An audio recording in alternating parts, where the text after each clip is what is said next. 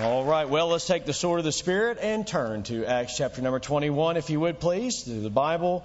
Acts chapter number 21, as we uh, stand in honor of God's word here this evening. Acts chapter number 21. Glad our young people are learning that they need to stand for truth like they are there. That's fantastic. Great job. Acts chapter number 21 tonight, and we have a little bit more of a lengthy passage to read, so just follow along as I read here this evening, beginning in Acts 21, verse number 17. And uh, last time we covered the first 16 verses when we were in Acts 21, and it was in reference to Paul having determined that he was to go to Jerusalem. So let's pick up the reading in verse number 20, sorry, verse 17, where it says, And when we were come to Jerusalem, the brethren received us gladly. And the day following, Paul went in with us unto James, and all the elders were present. And when he had saluted them, he declared particularly what things God had wrought among the Gentiles by his ministry. And when they had heard it, they glorified the Lord and said unto him, Thou seest, brother, how many thousands of Jews there are which believe, and, there are, and they are zealous of the law. And they are informed of thee that thou teachest all the Jews which are among the Gentiles to forsake Moses, saying that they ought not to circumcise their children, neither to walk after the customs. What is it therefore? The multitude must needs come together, for they will hear that thou art come. Do therefore this that we may that we say to thee. We have four men which have a vow on them them take and purify thyself with them, and be at charges with them, that they may shave their heads. And all may know that those things whereof they were informed concerning thee are nothing. But that thou thyself also walkest orderly, and keepest the law. As touching the Gentiles which believe, we have written and concluded that they observe no such thing, save only that they keep themselves from the things offered to idols, and from blood, and from strangled, and from fornication. Then Paul took the men, and the next day, purifying himself with them, entered into the temple to signify the accomplishment of the days of purification, until that an offering should be offered for every one of them.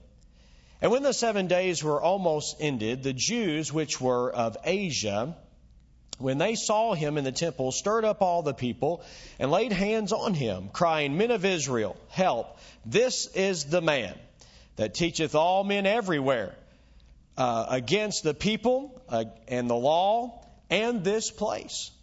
And further, brought Greeks also into the temple and hath polluted this holy place. For they had seen before with him in the city Trophimus, an Ephesian, whom they supposed that Paul had brought into the temple. And all the city was moved, and the people ran together, and they took Paul and drew him out of the temple, and forthwith the doors were shut. And as they went about to kill him, tidings came unto the chief captain of the band that all Jerusalem was in an uproar, who immediately took soldiers and centurions and ran down unto them. And when they saw the chief captain and the soldiers, they left, the, they left beating of Paul. Then the chief captain came near and took him and commanded him to be bound with two chains and demanded who he was and what he had done. And some cried one thing and some another among the multitude. And when he could not know the certainty for the tumult, he commanded him to be carried into the castle. And when he was when he came into the stairs, so it was that he was borne of the soldiers for violence of the people. For the multitude of the people followed after, crying, Away with him. Does that sound familiar in the streets of Jerusalem? Away with him. Away with him. And as Paul was to be led into the castle, he said unto the chief captain, May I speak unto thee? Who said, Canst thou speak Greek? Art thou, art not thou that Egyptian, which before these days made us an uproar, and led us out into the wilderness four thousand men that were murderers? But Paul said, I am a man which am a Jew of Tarshish, a city of Cilicia, a citizen of no mean city, and I beseech thee, suffer me to speak unto the people. And when he had given him license, Paul stood on the stairs and beckoned with the hand unto the people. And when there was made a great silence, He spake unto them in the Hebrew tongue, saying, and you'll have to come back next Sunday night. and amazing how the Word of God just kind of leaves you hanging there, going from chapter 21 to 22. Well, tonight we're going to consider this disciples. Disciples follow Jesus. It's a very simple truth, but you'll never know where that might take you. Disciples follow Jesus. May God bless the reading of His Word. As you're seated tonight, we'll get right into the message.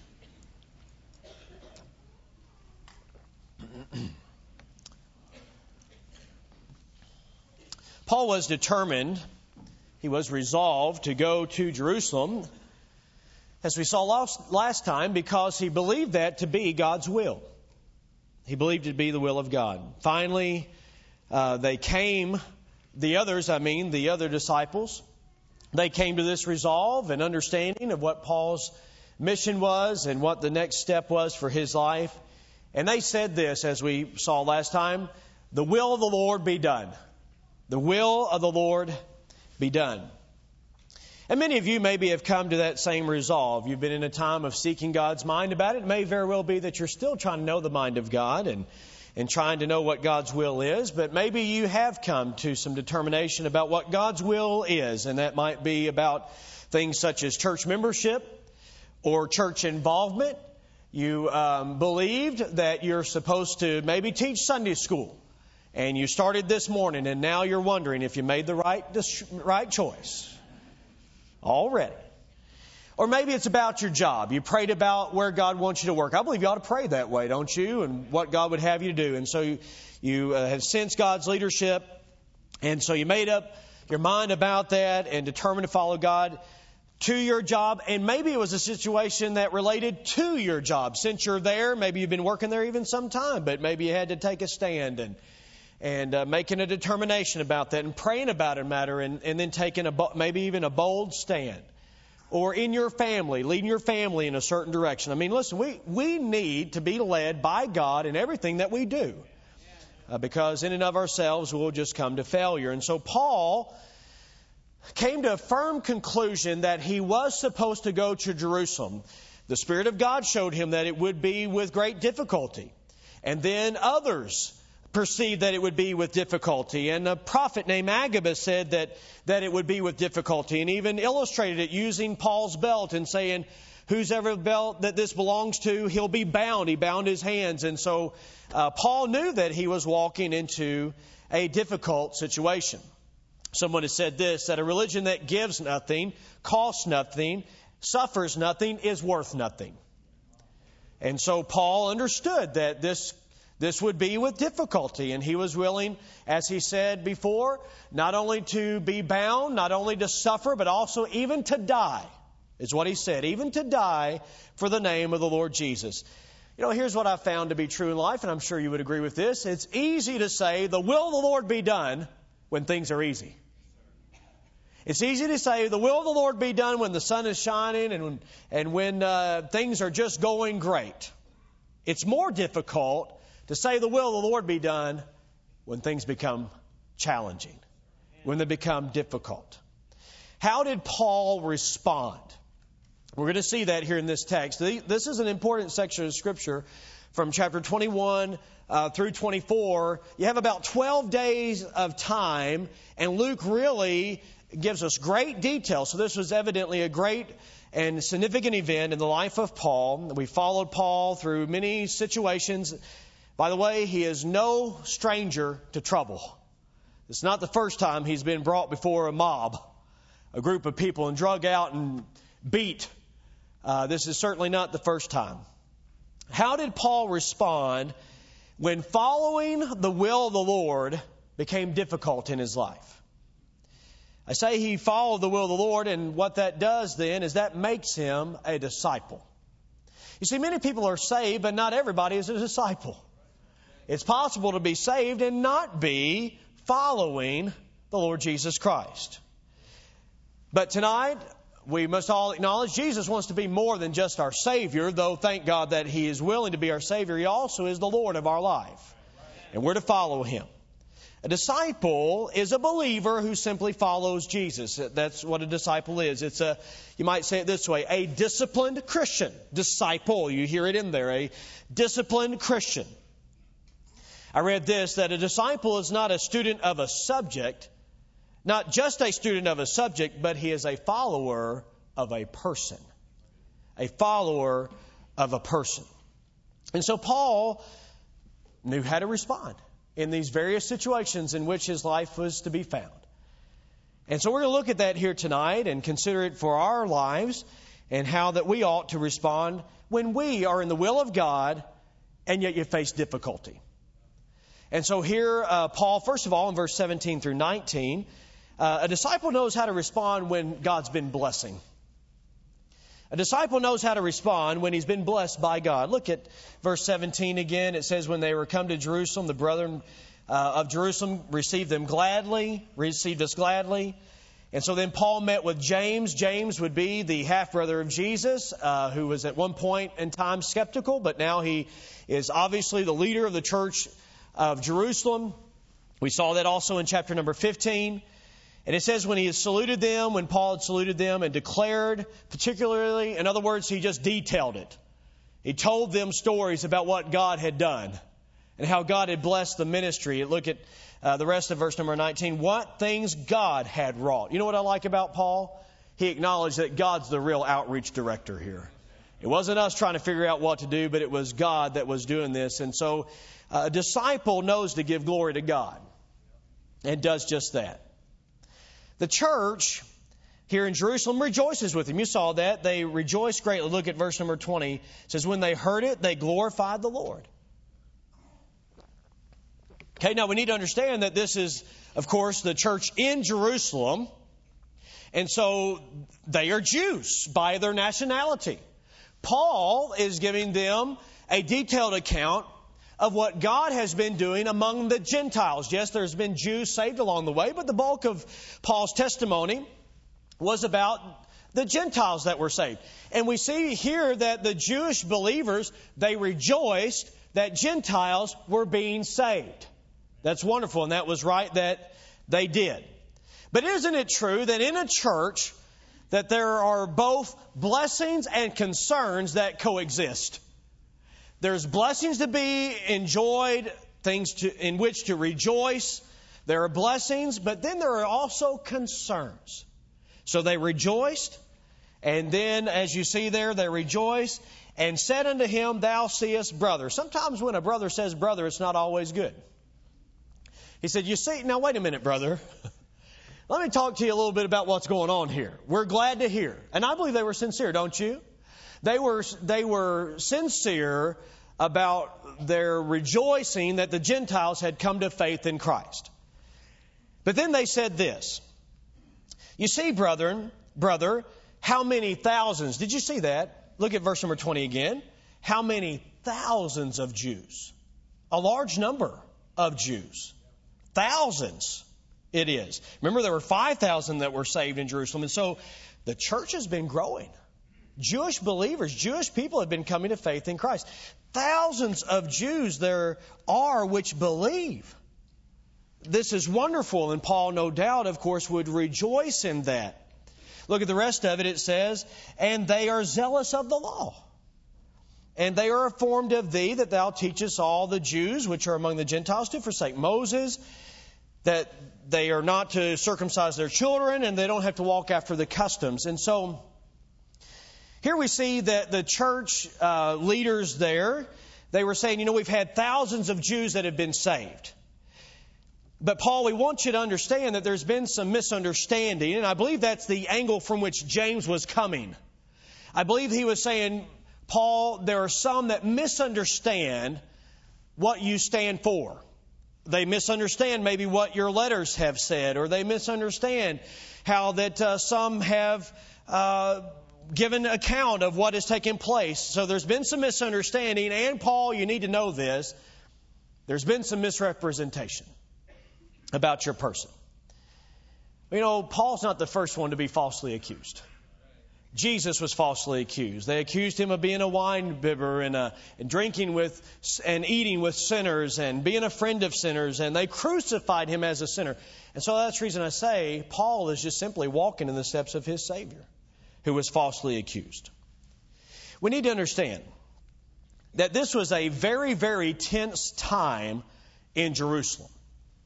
Jews and, and of course Gentile relations were very strained to say the least. Nationalism, Jewish nationalism was on the rise. Roman uh, um, occupation and domination was very much still a part of their day to day living. Most loyal Jews viewed Gentiles with suspicion. They were suspicious of the Jews. Okay, so can you, can you get a picture of what's going on here? You have Jews and Gentiles living in the holy city, and many Jews who have come to Jerusalem. Remember, it's the feast time.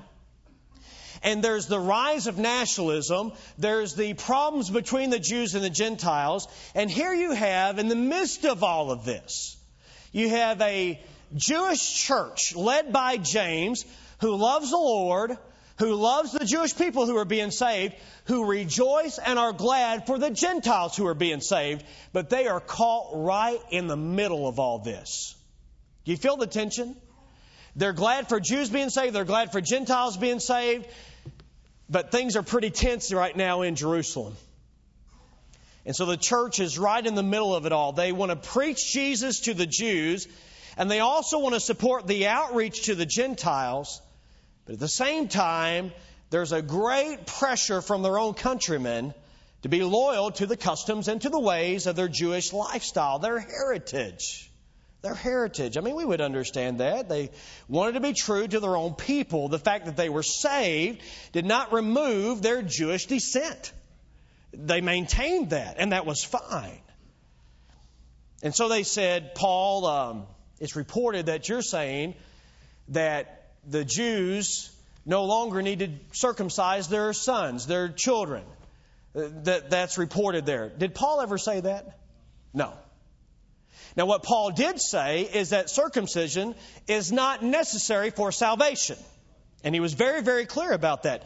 But Paul, if you might remember, Paul recommended to Timothy, who was half Jewish, to go ahead and be circumcised. So Paul, this is, this is totally a false accusation against Paul.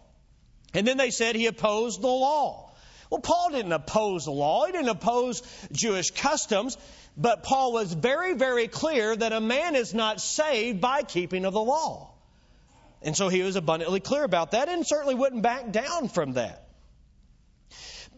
But at the same time, we've got to keep the context in mind here. Remember this. Paul is coming to Jerusalem and has made great effort to be there on time to observe what? a Jewish feast. And so he's not forgotten about his Jewish heritage. He still loves the Jewish people. He still wants them to be saved.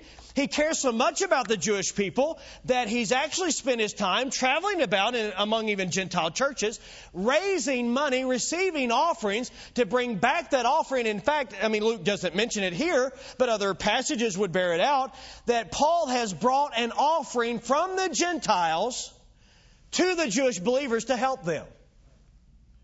I'm just telling you, it's very easy to see Paul loves the Jewish people.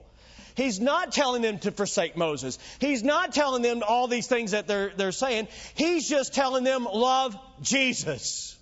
Be obedient to the Lord Jesus Christ. You know what I've found in life? It's easy to be misunderstood.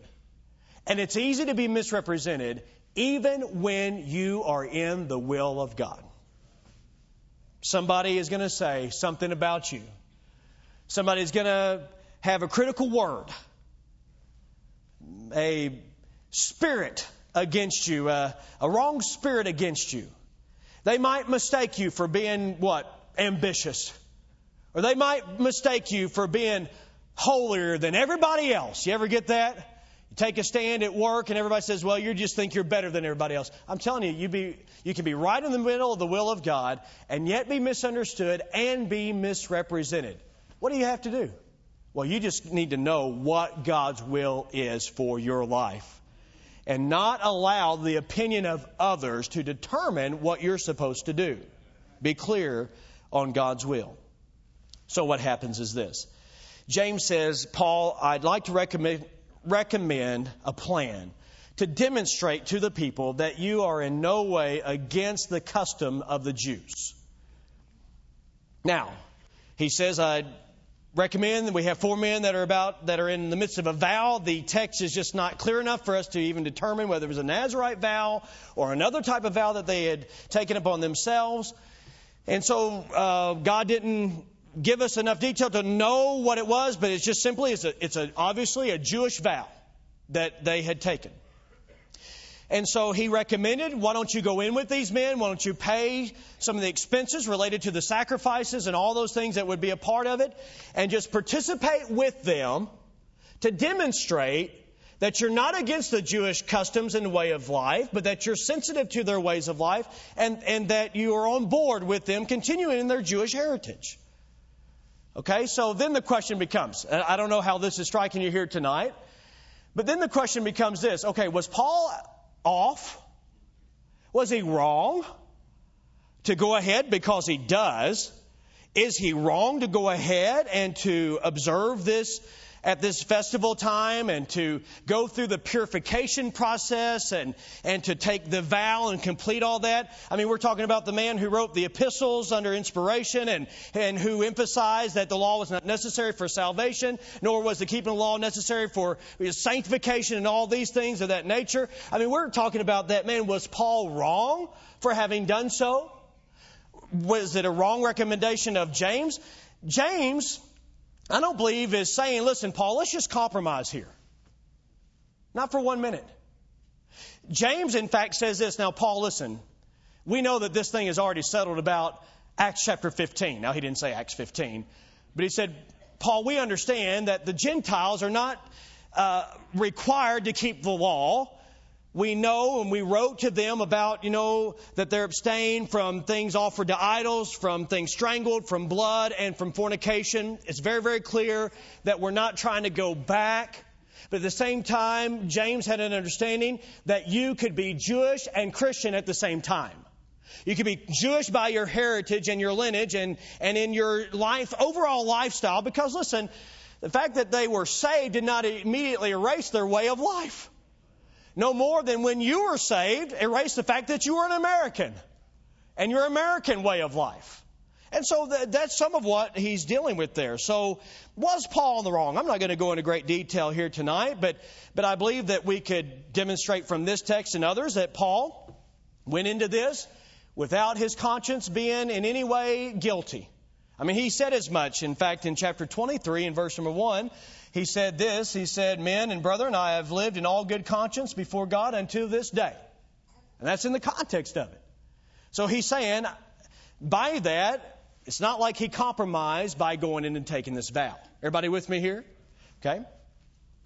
He had previously taken a vow. Back in chapter number 18, you might remember that. Paul has been consistent. He's sensitive to the Jewish, I'm sorry, the Gentiles' ways of life. So it makes no it's no wonder that he would likewise be sensitive to the Jewish ways of life. In fact, he said in 1 Corinthians 9 that he became as the Jews to reach the Jews, and he became as others, the Gentiles, those without law, as without law to reach those without law. Now, wait a minute. Don't push that too far. Paul is not compromising. He's not changing doctrine. He's not a chameleon. He's not just fitting in and, and just kind of infiltrating there and acting like, you know, salvation is by works. No, not at all. Paul would never back down on salvation by grace through faith. We know that about Paul. And the Spirit of God leading him and working in his life.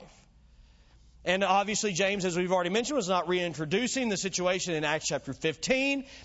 And, and this, I think, uh, makes a good statement as well that Paul's mission was not anti Jewish. It was pro Christ. Okay. So, he's misunderstood. He's misrepresented. So what happens? He goes ahead and takes this vow and and uh, is uh, goes through the process of the purification for himself and all those things. And we could spend more time there, but I'm not intending to here tonight. A certain place I'm hoping that we arrive at here this evening. So as he goes about this, in verse number 27, when the seven days were almost ended, the Jews, which were where? Or from where? Asia. Whether these individuals were also on a pilgrimage coming to Jerusalem, which would not have been untypical for them, but they came to Jerusalem and they said, This is that man. Do you remember back in Asia, the unbelieving Jews? So the ones, I'm sorry, let me back up just a minute. It was the believing Jews who said, We wonder if Paul is saying, Forsake all of our Jewish ways. Those were believing Jews. These, that's a different set of Jews. These Jews here in verse number 27, everybody with me here? I wanted this to be very clear.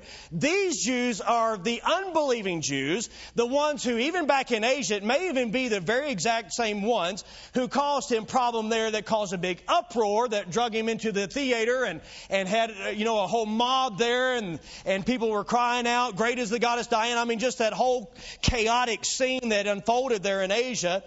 These Jews that were from Asia, they accused Paul.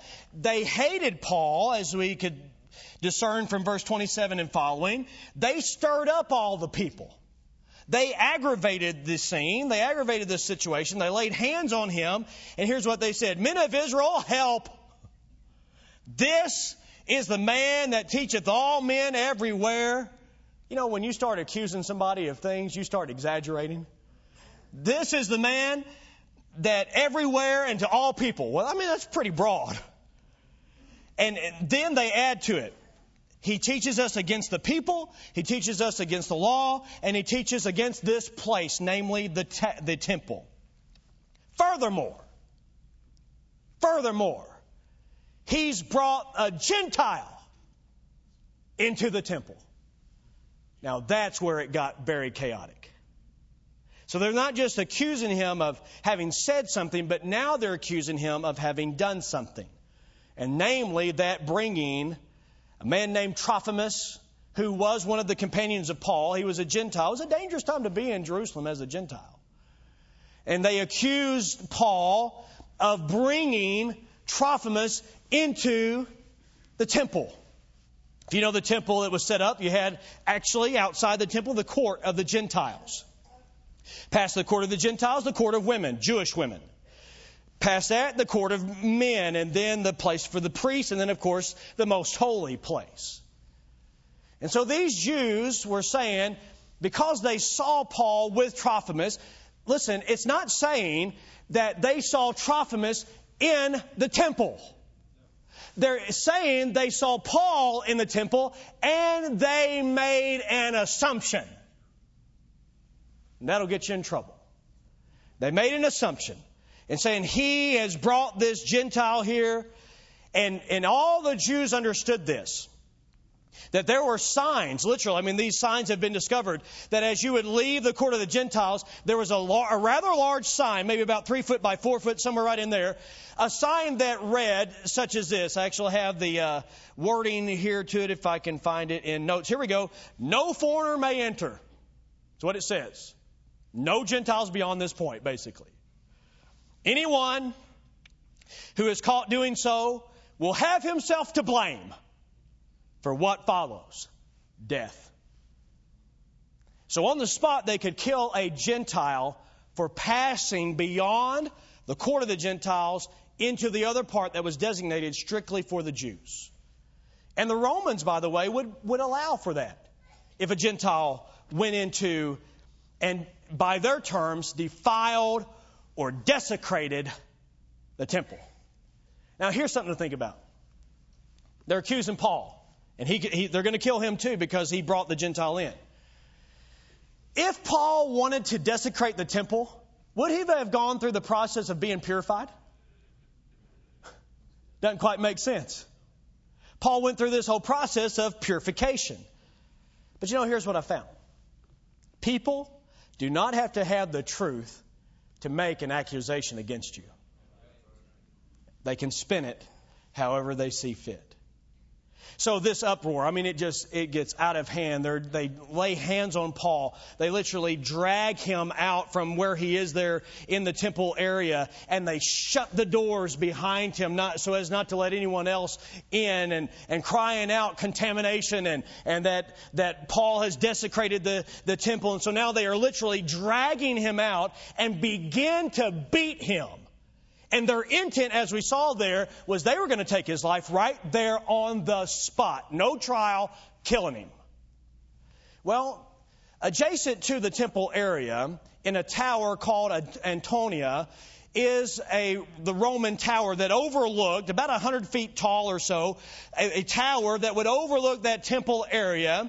And the reason it was built there was for situations such as this: uprisings in the city, mobs, things getting out of control. Multitudes of Jews would flood into Jerusalem at this point in time, and, and there would always be some type of an uprising. And so the Romans had to be ready at a moment's notice to spring on the scene to stop some type of a mob situation. The chief captain, as it is here in our text, the uh, Roman tribune, we know later that it was Claudius Lysias. He hears the uprising, assembles an amount of troops, evidently a large amount. I mean, it could have been even upwards of two centurions. I mean, uh, two groups there of 100, 200 men, probably not that many, but a large enough group that when they came on the scene, the Jews stopped beating Paul. Because they were proceeding on, and he is asking, What does this mean? What's the cause of this?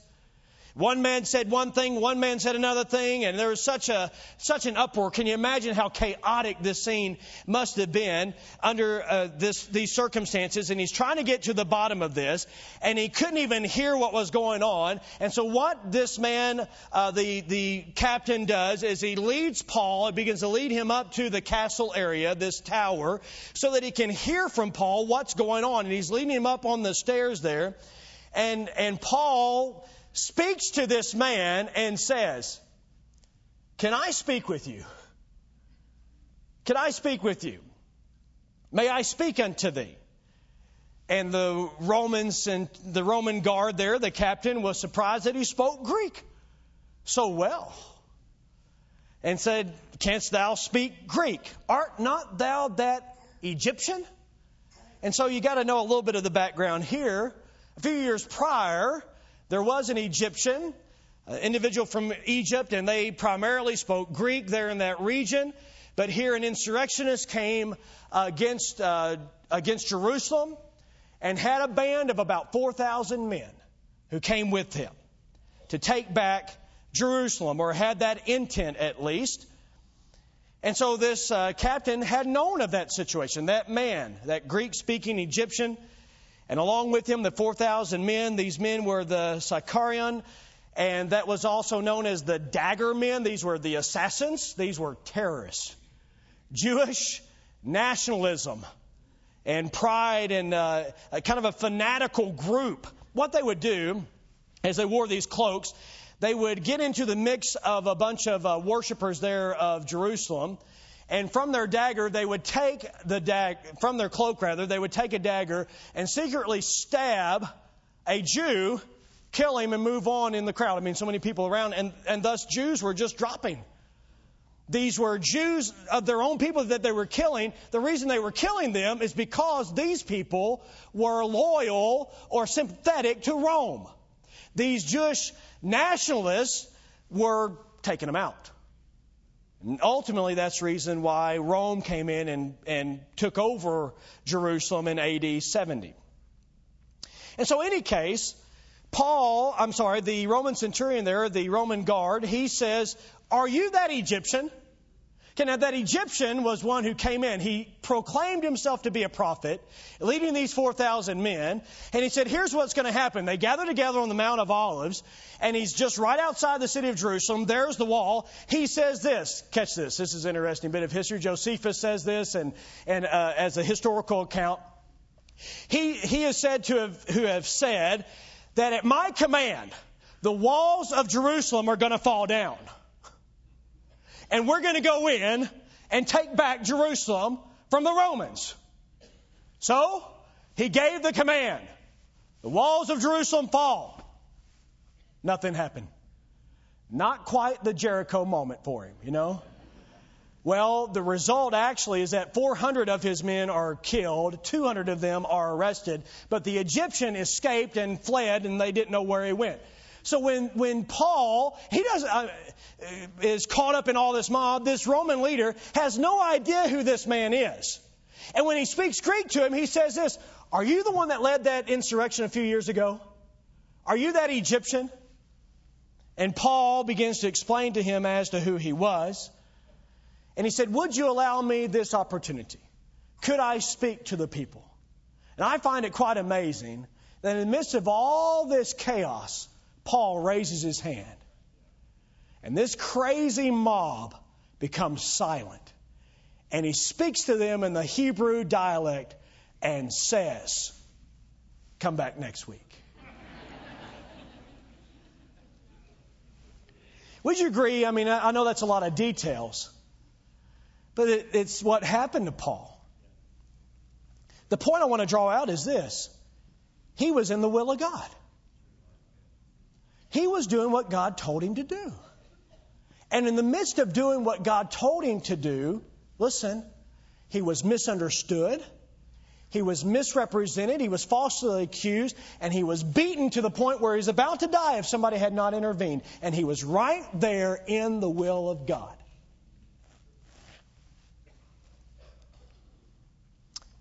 misunderstood, misrepresented, and even mistreated,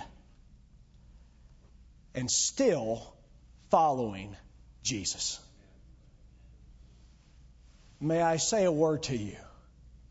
And he's going to testify them to them of the risen Savior, the Lord Jesus Christ. Why? It's very simple. Disciples follow Jesus disciples follow Jesus. Day after day, in situation after situation, even when misrepresented, even when misunderstood, even, listen tonight, even when mistreated, disciples follow Jesus. Disciples follow Jesus. And they just keep following Jesus even when times get hard. So I want to ask you tonight, are you willing to follow Jesus even when times get hard? It's those times that really define whether you're a disciple or not. I, um, on the vacation, wanted to do just a little bit of hiking. A couple weeks prior to that, maybe three. I don't mean to whine. If you think I'm whining, then I'm sorry, but I'm not whining. I'm just telling you the a couple weeks ago, three weeks ago or so, I was playing basketball with the boys, and my knee went away that it's not supposed to go. You ever have that happen? I mean, I was trying to stop, and it just, yeah, it wasn't good. And so I was coming off a little bit of a knee injury. I'm not looking for sympathy. I'm just telling you the facts. And so I'm on the mend and such, and it's feeling pretty good now. But, but anyways, I wanted to do some hiking. I didn't do any the whole week, and this was a Saturday. We we're getting ready to leave, and and so I, I thought, you know, I'm just going to wake up early, and before we head out, I'm going to go for a hike just to have a little bit of time alone. And we were there in the Flagstaff area, absolutely beautiful area, the largest ponderosa pine forest, I believe, in America, if I'm not mistaken, and just amazing, other than the smoke that was coming in from Sedona. So, anyways, uh, we were really having a good time, and so I just wanted to go on a little bit of a hike and. And I thought, you know, I'm just going to look at the map and, and probably just because of the knee situation, just going to you know, find an easier one, an easy hike, maybe about a mile. I, I felt pretty confident I could do that easy and and that it would be fine, you know. And so most of those trail systems have an easy man's way. And so I found one that I that would be the shortest one. It was a mile and maybe three tenths, something like that. Ironically, the name for the trail because they had this was around Mount Elden. It's it's just a beautiful mountain just right there and and so there was Mount Elden's trail and that one was about a 3 or 4 mile hike and then there was a one called Christmas Trees Trail and it was about a 3 mile hike. I got on Fat Man's Loop. about a mile and 3 tenths. That was almost just insulting. Fat Man's Loop. Thought, well, surely Surely I could do Fat Man's Loop. I, t- I took a picture of it with my phone because I want, you know, you get, have you been out there on trails and if they're not very well marked, you have no idea which way you're going. And so this one just did just that. It made a loop. You, and I just started out to the right hand side and thought, well, I'm just going to keep going. And I, I know I always need to make a left hand turn and that'll bring me all the way around the loop. And this is Fat Man's Loop. This is going to be easy. I'm going to be back home, you know, within the, within an hour. No, absolutely no problem at all. Started out, I'm telling you, a beautiful day, sun shining. Uh, early morning, birds were singing, cool air. The smoke wasn't in yet, and so that was nice. And and so just enjoying Fat Man's Loop. And then I came to a fork in the road, and it was well marked. Said Christmas Tree Trail or something like that, off this way, you know, three miles or whatever. I said, well, I know I'm not supposed to go that way. And so it had Fat Man's Loop, just go this way. And so I stayed on that. And then I came to another fork in the road. And this one was not marked. It, you know, some people like to get off the trail and make their own trails. Those people should not be allowed back in the national park systems at all. It's wrong. It's just wrong, wrong, wrong, wrong. And so, you know, man, here I am at the fork of the road. Which way do I go? And I thought, well, I, I know I'm supposed to go to the left, but this one, I mean, it looked like a pig trail. It looked just like it wasn't as clear and laid out as this one was, though this one got a little bit rocky up ahead. And I thought, well, I don't, I don't know. And and so then about this time, you know, there was three young ladies who actually were running from this angle, and I thought, well, if they can go there, then I'll go that way. And so I chose the right hand trail. Started on that way. Got on my way, and I tell you what, I started going up in elevation. I thought, brethren, these things ought not to be. I mean, it, it was actually getting a little bit rigorous, and, you know, I was feeling the knee. The sunshine was no longer a blessing. I was having a hard time breathing and praying. And just, I sent a text to Angie saying I'm okay and just wondering if she's wondering, you know. And I mean, you ever have those things? You start out, you know, you know, you're enjoying it and then it stops. Yeah. And so I'm on Fat Man's Loop, I think. I'm not sure. It's starting to feel more like Slim Man's Mountain Marathon, you know, and. So here I am. I mean, I'm trekking up there, and I am literally, I kid you not, I am climbing Mount Elden. I have got pictures on my phone if you want to see it. Some beautiful views, but I'm thinking I'm not supposed to be up this high. I'm not supposed to. This is Fat Man's Loop. Fat man can't climb this high, and so that's what I'm thinking. But I'm telling you, I was going up, up, up, up, and I thought, well, surely, okay, I'll go keep going a little bit further, and then it'll stop and it'll turn. I'm looking for the turn back this way, but it just kept going, it just kept going, and just kept going, and then it, it, then then you get at a point where you think, oh no. I accidentally got on some other trail, and this is like the four mile hike. Or I'm going to the Grand Canyon, and it's about an 80 mile trek. I had no idea. So I went as far as I thought that maybe I should, trying to use good sense, and I stopped. I turned around, and I began coming back down what actually turned out to be Fat Man's Loop. I should have just kept going. I'm embarrassed to stand here before you as your pastor and tell you I didn't even finish Fat Man's Loop. Oh, this is embarrassing.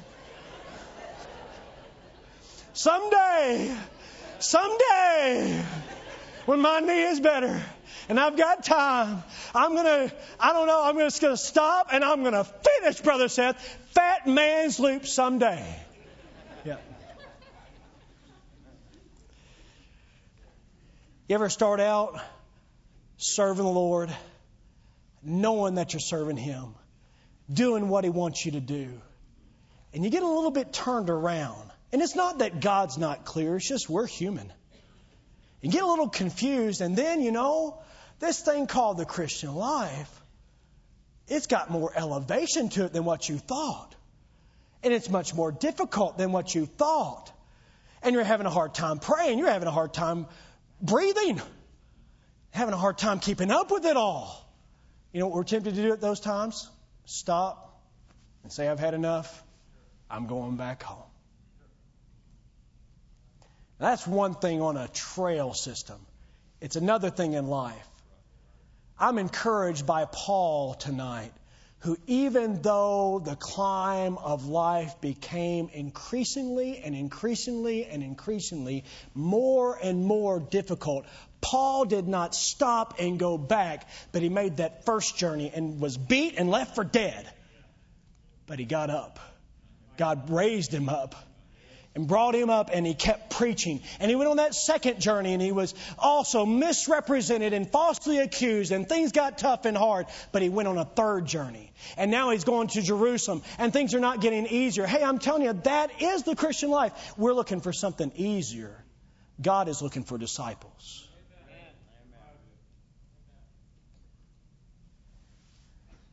Will you be a disciple when God is blessing? I believe we're all on board there. Will you be a disciple of Jesus even when you're being misunderstood? Will you be a, a, disciple of Jesus even when you are being misrepresented and falsely accused and slandered by others? That's when it gets tough. And when you're mistreated at the workplace or mistreated at home or mistreated by friends or mistreated even by church members, will you be a disciple or will you go back and say, no, nah, this is too hard? I'm going to find something easier. I want to thank God tonight that Paul kept going. How about you? I dare say that trying to raise kids in this generation for the Lord, it's not going to be easy, but it is right. Just keep going. Disciples follow Jesus. Being a church member in this day and time, in this religious climate and situation, it's not going to be easy, but you just keep following Jesus.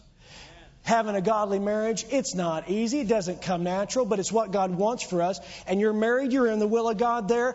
Just keep following Jesus.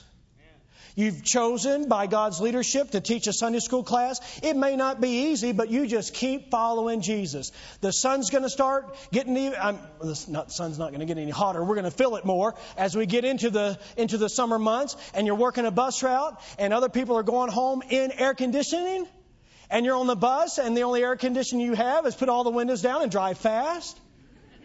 It's not going to be easier, but you just keep following Jesus because disciples know what God wants them to do and they go about to do that regardless. Regardless. Will you follow even when times get hard? Father, tonight we thank you. We heard from the patch presentation that we have an adversary and then we need to take unto us the whole armor of God. And tonight, dear God, I don't know where everyone is, but I believe many have determined to follow you. And maybe they are in that uphill climb, taken by surprise how challenging some of that has become. Would you help them to be a disciple? A disciplined believer who's not just studying a subject, but who is learning from a person, the person of Christ. Help us to know your will and to carefully go about doing it. I pray in Jesus' name. Amen.